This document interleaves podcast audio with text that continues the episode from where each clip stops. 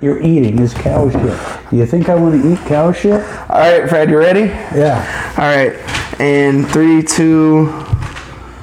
Oh, here we go. I'm here with with Fred. Yeah. Uh, my good friend Fred. He works at the school I work at. He's worked at a lot of. He's done a lot of things, a lot of pretty awesome things. So, Okay. Fred, what do you? Uh, where, where, what was your first job? My first job, believe it or not, was shoveling chicken shit in a farm in uh, in uh, upstate New York. That was your first job. True story. I was 14 years old. I got a summer job doing that. I never had any realization that I would learn skills that have been useful as an educator. Yeah. But shoveling shit comes in really handy when you're teaching. I, I did do that. It's a true story, folks. And uh, i- if I can borrow an old joke, I'd say working in a, a hen house isn't good, especially if you chew gum. Because if you chew gum and drop it, you'll think you found it, and you'll say, "Nope, that's not it," and then you'll try again. It's really, it's really bad. It's really bad. You've just lost your entire audience. All, all 13, all 14, or whatever. They're out of here. Um, but okay, so but I know you've worked in education I have. for a long time. I've, So wor- I've worked in Education. tell us about education for almost 40 years now. I started as a tutor, and I have uh, uh, yes, 40, 40 years? Yeah, Okay, I like you said. I just wanted to clarify. yeah, 40. about about 40 years. Yeah. I worked as an ESL tutor first, and then I went through and I got my certification. I was a uh, high school uh, social studies teacher. Uh, then issues came up uh, with my hearing and so on, and now I'm a special ed para, uh, paraeducator so that I can work one on one with people and I can Yeah. actually hear them. Yeah, which is uh, um, certainly helps you. Um, Yeah. Except for you know the COVID world today. You know, I think you've had a special experience being somebody who's lots of hearing and people, everyone wearing masks. It's been very, very difficult. Yeah. As it is, uh, I have, have deafness from uh, nerve damage, so I can't separate sounds. If a kid talks over here, another kid talks over there, I don't know who's talking. Yeah. So that's a problem. One thing that helped me is that I was trained to read lips. And that helps me enormously until now when everybody's wearing masks. Yeah. So it's very difficult now, and I very much sympathize with kids that have hearing problems because they're going through it a lot more than I am. Right, right. And I mean, to be fair, and you have a, a high functioning brain. Can you ma- You know what I mean? Yeah, Can you- yeah, I would like to think so. Yeah, yeah. So can you imagine somebody who has a disability is, or is not neurotypical and also can't hear? completely, completely. It's it's hard for them to control Yeah. uh, their attention and concentrate as it is. So Right. put a mask on them and see how lost they get. Right, and that's basically what we've been doing all day. Is, is just basically de-escalation all day. Yeah. That- you know. They ought to send a few urban police uh, departments here to study de-escalation with us because they don't seem to get that now. No, they do not. So I just was uh, looking on my phone and I read that the United States had the highest daily count of coronavirus today. Well, that's because they're testing too much. Yeah, yeah, that's why. Um, It's like I, everybody's saying no, Mr. President. Well, you should stop asking. Yeah, It's, it's just- about the same thing. I, I had this conversation with Ray the other day. Don't you think working in a public school, everybody should be getting tested at least once a week? Everybody. I'm talking about staff and I'm talking about students too. I not only think that, but I think we all should have been tested before we returned to the building in the first place. Absolutely. That's what colleges do. I don't know why they think high school kids are different.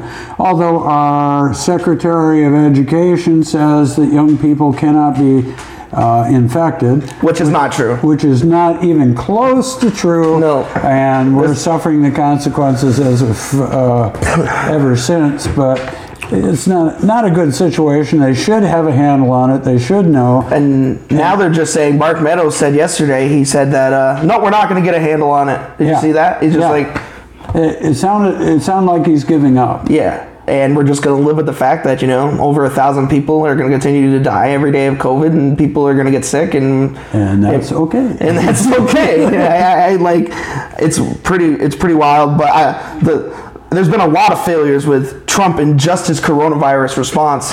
Um, Completely. You don't need another reason to not vote for this guy. He, Yeah. he had the biggest challenge of the century, and he's blown it from day one.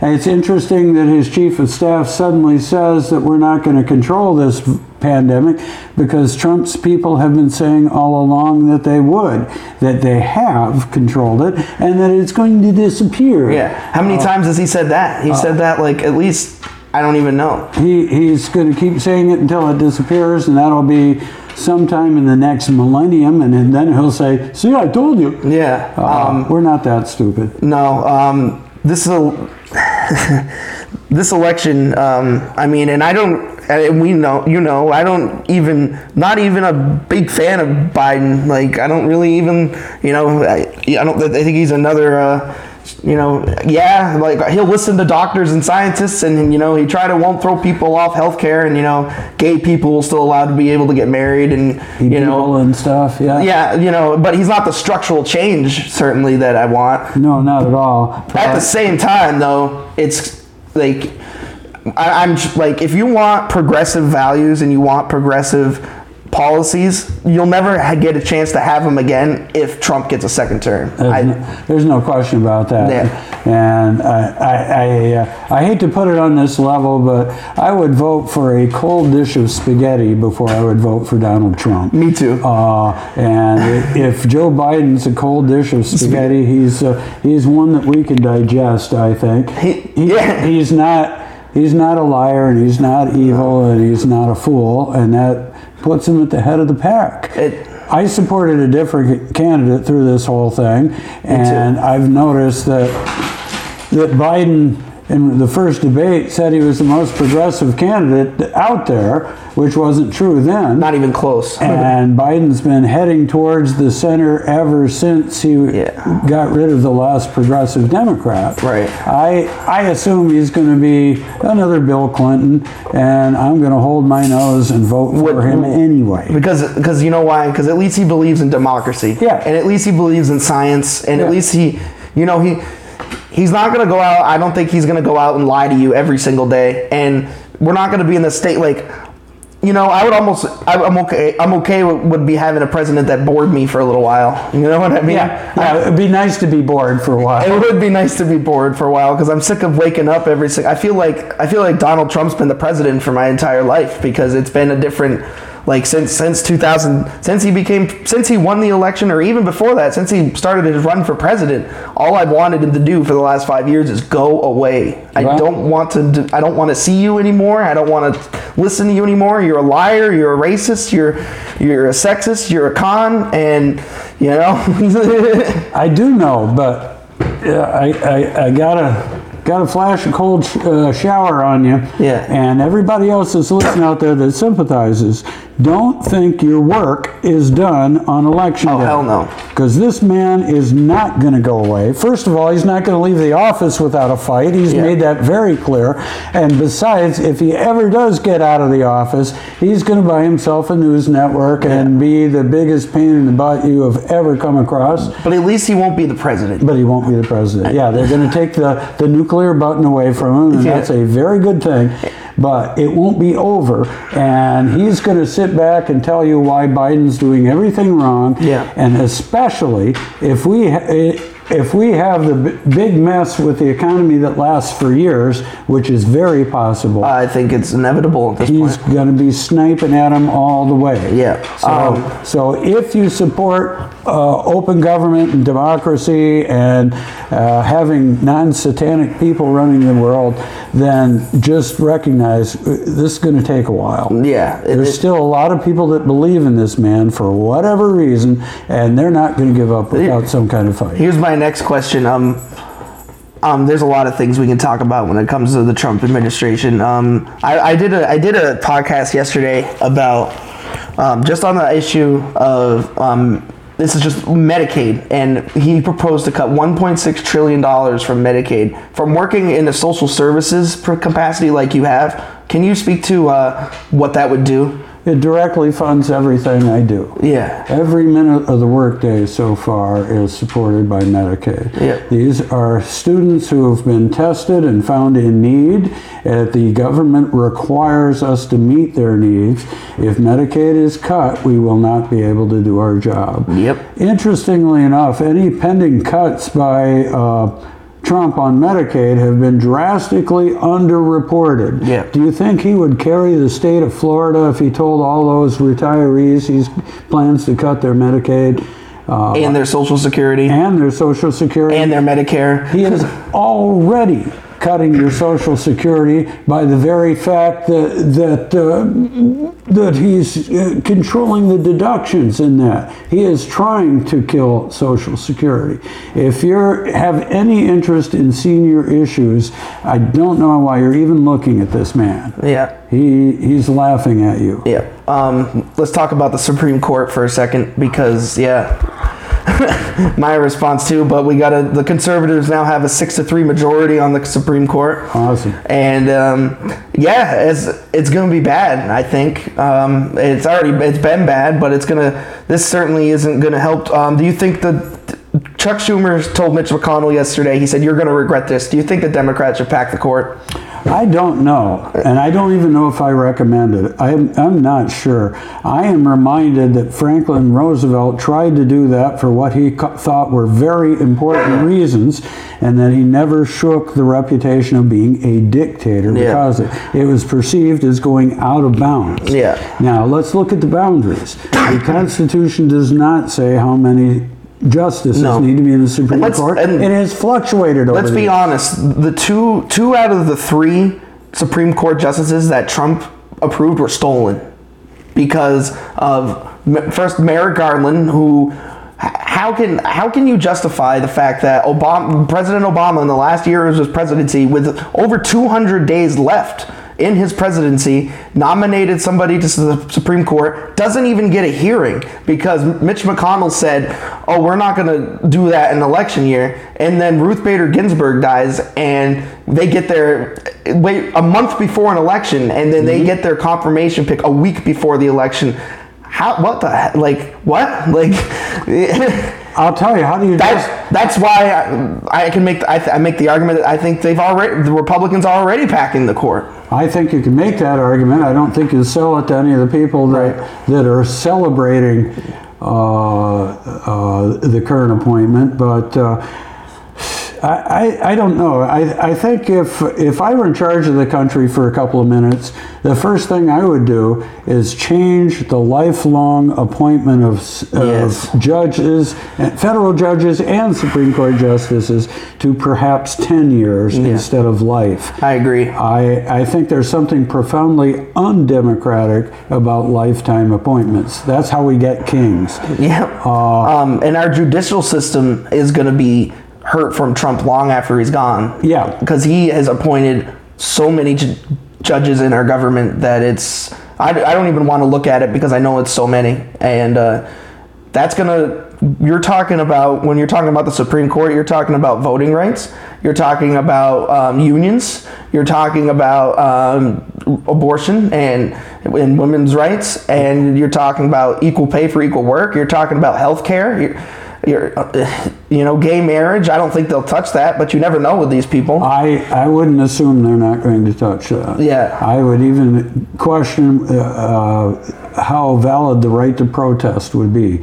Since we had a series of protests after the, the Floyd killing, and the president made it clear that you do not have the right to protest Yeah. against him, and those are the people he appointed, I think even that's in question. The president uh, has shown uh, a willingness to try and stifle the uh, media, so I think uh, the candidates he looked for would agree with him on that. You can just take your uh, your Bill of Rights and flush it down the toilet, is what I think. I don't know what we're going to do about this, but I think all cards should be on the table. And we should not have a, a Supreme Court that is that far off kilter with the majority of America. Let, us be real. Seventy percent or sixty-five percent of America is not conservative and does not believe what the majority of the Supreme Court believes, and that's just a fact. Yeah. If you look at every every poll, every every study, every you know, it's a fact that that's that that, that certainly they're not representing the majority of Americans. We we know that. Um, Well, Trump, Trump has been very busy since he took office appointing federal judges. Yeah. And if you listen to him talk, you can tell why. He will say, Oh, I don't respect that judge. He's an Obama judge. Or you'd say, Oh, this is a good judge. He was a Bush judge. Yeah. So what he's saying is that people who like his opinion are good judges and people who don't like his opinion are bad judges. So he's filling the courts up with people that are going to support him and his half-assed ideas about stealing money to build a wall. and, and like his like his attorney general, he did the same thing there. Exactly. He does whatever he wants. Well, he's he's built an entire federal judiciary to behave just like that attorney general, and that we're going to pay for that. Yeah, we are. So For a long time. is the solution packing the court? I don't know, but I heard somebody suggest if they're going to pack a court, they should do it right. Yeah. Right next. Oh, to, yeah. Right next to Clarence Thomas, put Anita Hill. Yeah. She was justified uh, in, in her resentment of him when he was a, a chauvinist pig. Right next to Brett Kavanaugh, put Professor Ford. Yeah. She didn't get a fair hearing for, for sexual assault. Nope. Uh, let's put the right people in there. Yeah. Maybe dig up Ruth Bader Ginsburg and have her sit right next What, to what, about, what about Barack Obama? Uh, it has been talked about. I would love it. I mean, I, I listened to his speech the other day and I was like, he made a speech and he just tore Trump apart, and I'm sure it felt amazing for him because Trump has.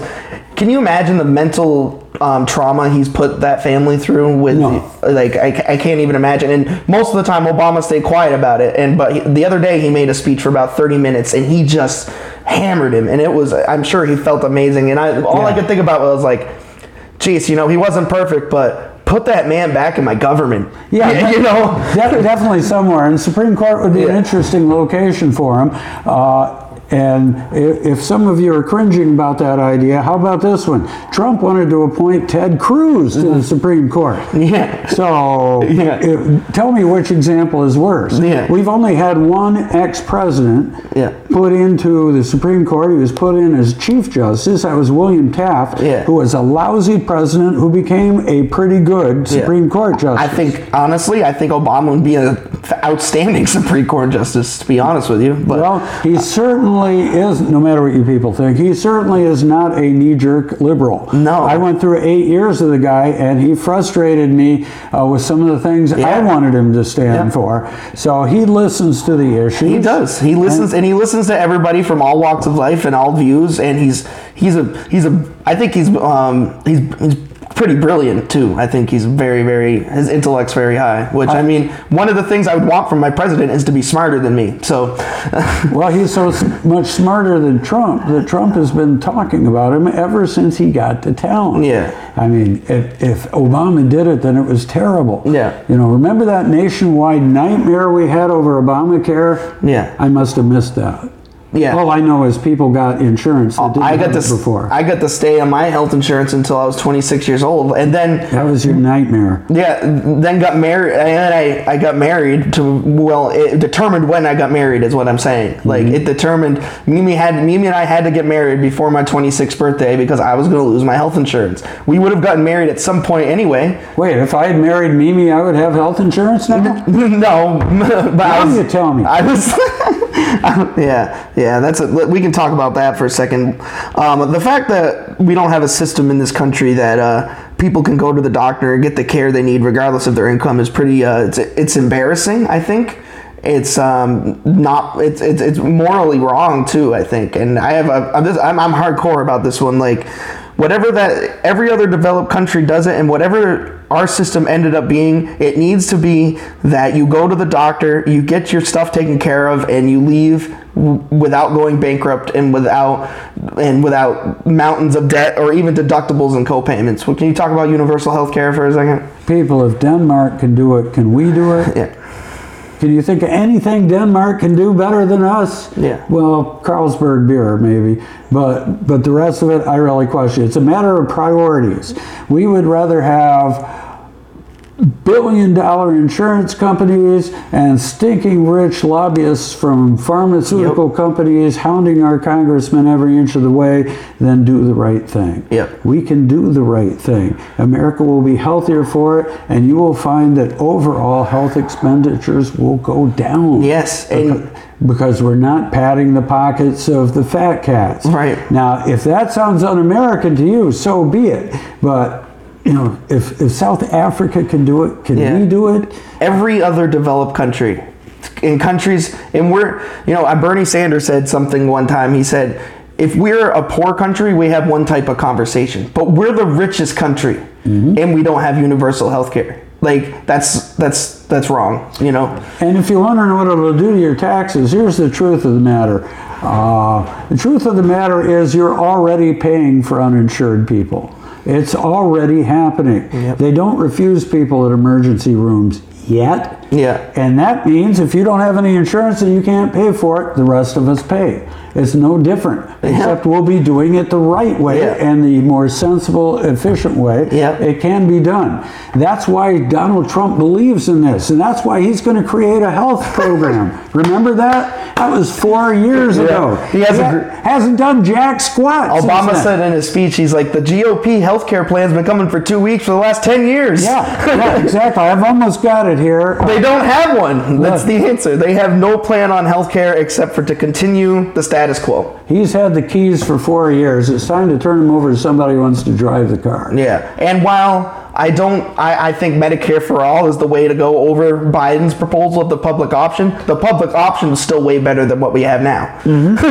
so I'm not, uh, uh, There's still other single payer options out there. Yeah. Um, you know, if people really love their private insurance that much, which I'm going to be honest with you, I've never really met somebody that says they love their private insurance. Yeah, no, but, no. but if, you know, if that's the issue, then, you know, it is like, then you'll still have your private insurance under a Biden presidency, but at least we'll have a public option. Still think Medicare for all is the way to go because the infrastructure will still be there and they'll still, they'll find their way to, to make their money. You know, the infrastructure will still be there. There'll be a public option, but with Medicare for all, that allows your government to say, no, you're not allowed to charge outrageous prices for prescription drugs. No, you're not, which is what Canada does. That and it's what Britain does through the National Health Service. They do, they, you know, so It would also give you a chance to regulate what kind of medicines get protected and what don't. Yeah. I mean, uh, didn't didn't I see a major payout for the manufacturers of OxyContin? Well, they paid their salesmen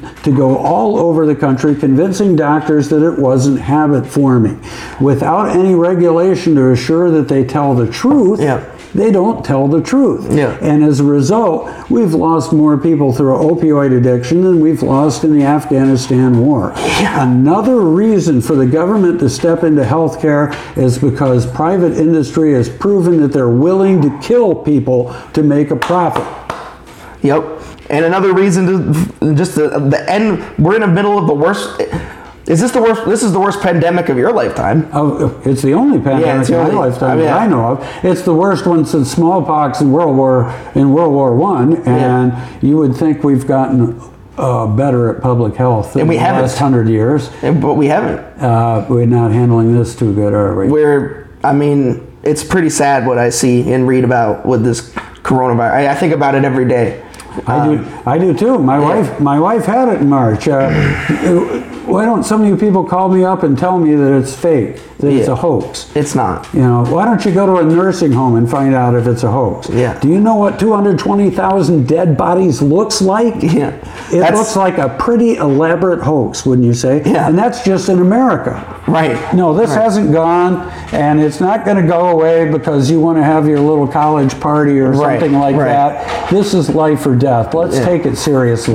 We- we have- and if the worst thing you have to do is wear a damn mask, then wear the damn mask. Just wear the mask, man. Just wear. It's not that hard. I wear one all day. Like it's it's really not that hard. well, Um, it's better than killing your grandma. Fred, we have about five more minutes before I have to go to football, and we're definitely going to do this again because we have way more to talk about. Um, but um, so um, we- we'll just focus on the task at hand, and that's a we have a week. I don't know if I'll talk to you again before the election, so we'll talk about the election. Um, we have a week until the election, and when people say that I feel like they everybody says every election like, oh my God, it's the biggest election of our lifetime, but.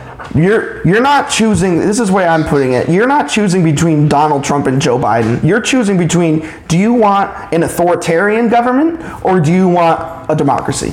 I, th- I think it is perfectly fair to characterize Donald Trump as a fascist. Yep. And I will defend that. He's only proved that. I, I, I can defend it if you if you study the uh, definition. Fascism historically likes authoritarian government with a strong military, but it continues to allow a private economy with favors towards the more powerful. That is Donald Trump in a teacup, ladies and Yes, it gentlemen. is. So you are doing what the, the Germans did in 1934.